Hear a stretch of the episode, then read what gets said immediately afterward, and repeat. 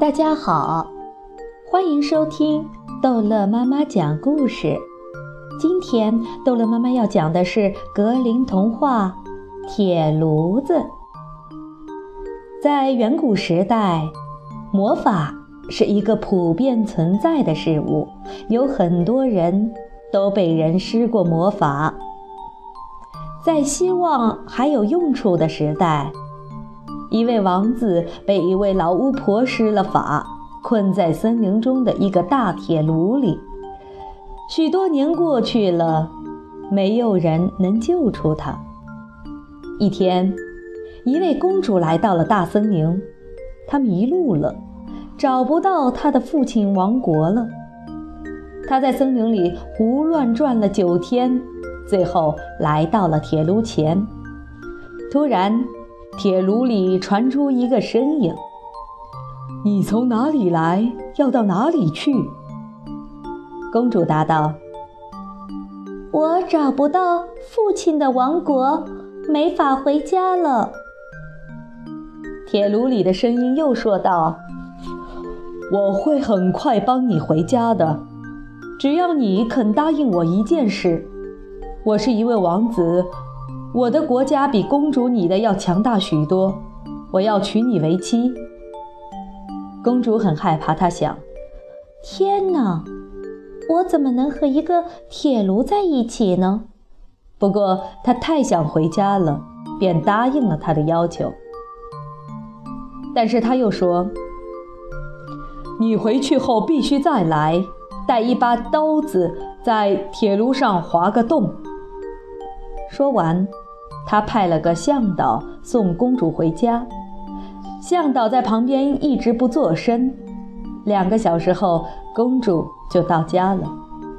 公主回来了，宫中一片欢腾。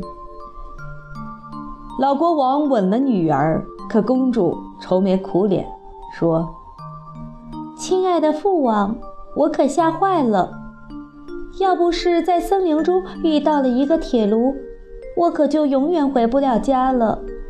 可是我不得不答应铁炉的要求，回去把他救出来，然后嫁给他。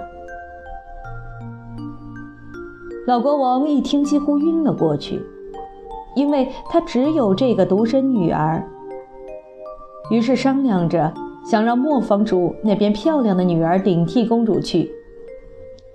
女孩被带到森林里，他们给了她一把刀，他便开始划起铁炉来。他刮了整整一天，却没有刮下丝毫铁片。天快亮了，炉子里面叫道：“外面现是白天了。”姑娘回答：“是呀，我好像听到爸爸磨坊里的机器轰鸣声了。”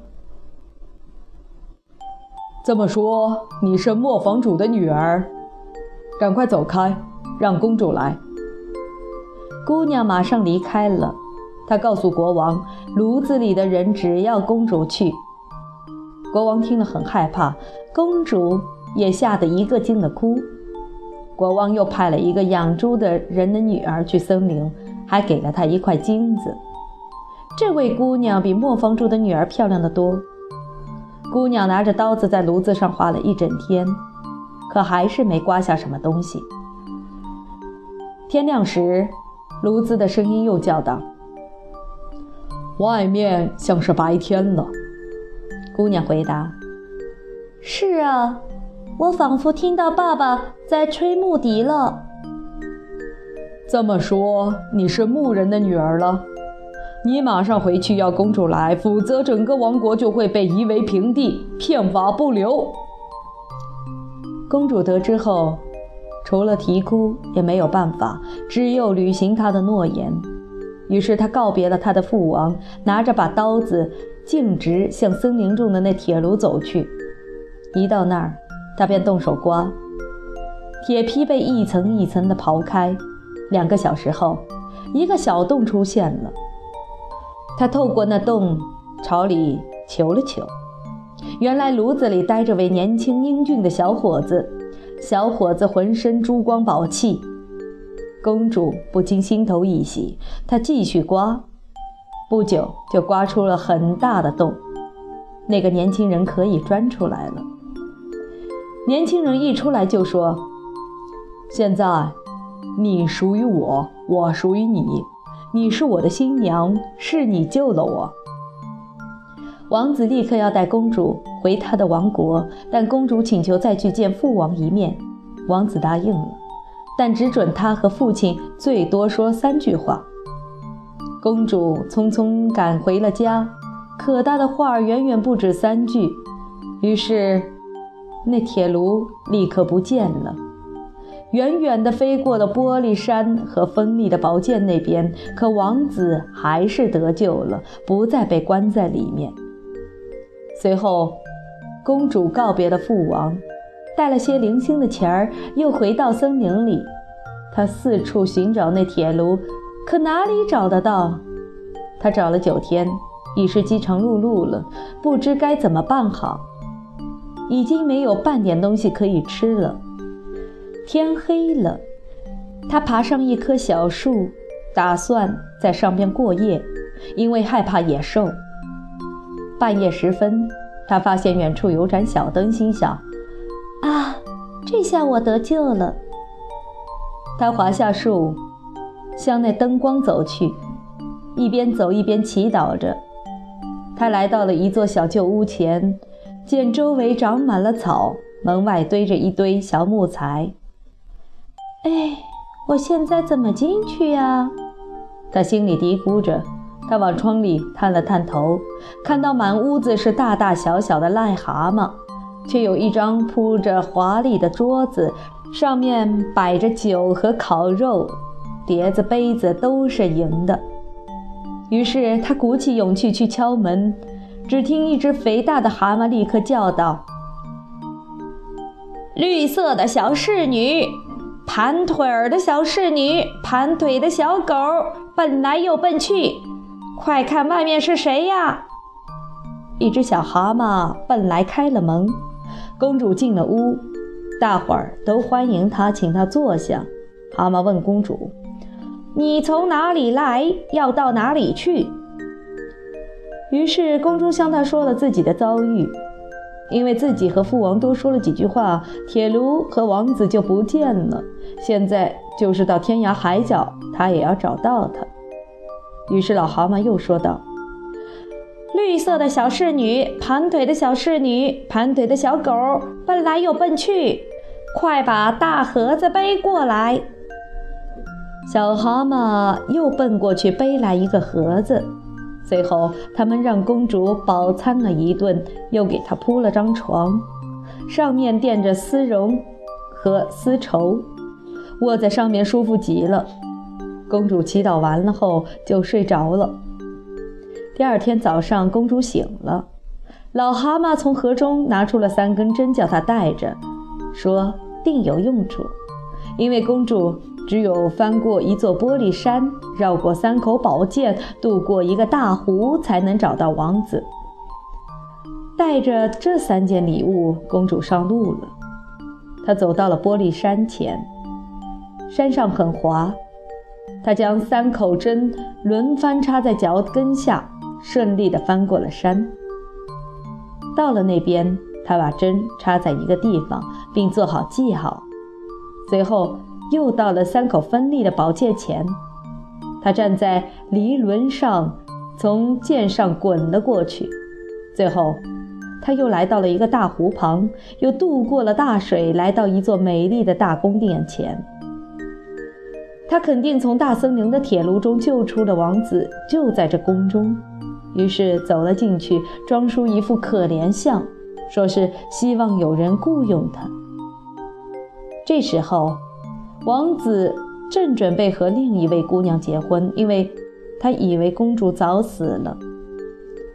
晚上，公主洗完所有的碟子，便从口袋中拿出一个坚果准备吃。可谁知一磕开，里面竟有一件非常漂亮的宫廷礼服。王子的未婚妻听说了这事儿，向他来要那套衣服，说这衣服根本不适合洗碗的女佣穿。他想买下它。公主回答说：“不，他可舍不得卖，除非他答应他的条件，即许他在新郎的房间里睡一晚，新娘就可以得到它。新娘实在太喜欢这件漂亮的衣服了，只好答应。晚上，新娘对新郎说：“那个傻丫头要在你房里睡一夜，你同意吗？”“只要你愿意，我没意见。”于是新娘让他喝了杯酒，里面掺了些催眠药，这样王子当然就是呼呼大睡起来，无论公主怎么呼唤都无动于衷。公主哭诉了一整夜，说：“是我从森林中的铁炉里把你救了出来。为了找你，我翻过了玻璃山，跨过了三口宝剑，淌过了一个大湖。可你连话都不听我说。”这些话被门外的仆人听得一清二楚，早上全都告诉了他们的主人。第二天晚上。公主磕开第二颗坚果，又得到了件漂亮的礼服。王子的未婚妻又想买，可女仆不稀罕他的钱，他又拿来和新娘交换，请求准他在新郎房中睡一夜。可王子又喝了一杯加了安眠药的酒，依旧呼呼大睡。公主又哭诉了一整夜，这些又被仆人听见。告诉了他们的主人。第三天晚上，公主磕开第三个坚果，这里面是件纯金做的衣服。新娘一见又想要，公主给了她，条件是允许她在王子的房里睡一夜。这回王子早有防备，没有喝催眠药水。公主又开始哭诉。我最最亲爱的人呢？我把你从森林的那个炉子里救了出来。听到这话，王子跳了起来。你是我的真新娘，你是我的，我是你的。于是他们坐在一辆马车上走了。他们拿走了假新娘的衣服，叫她不能起床。他们渡过了大湖，坐上离轮，滚过了利剑。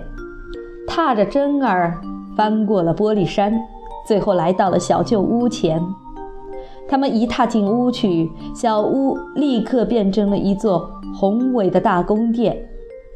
蛤蟆们也被解除了魔法，原来竟是些公主和王子。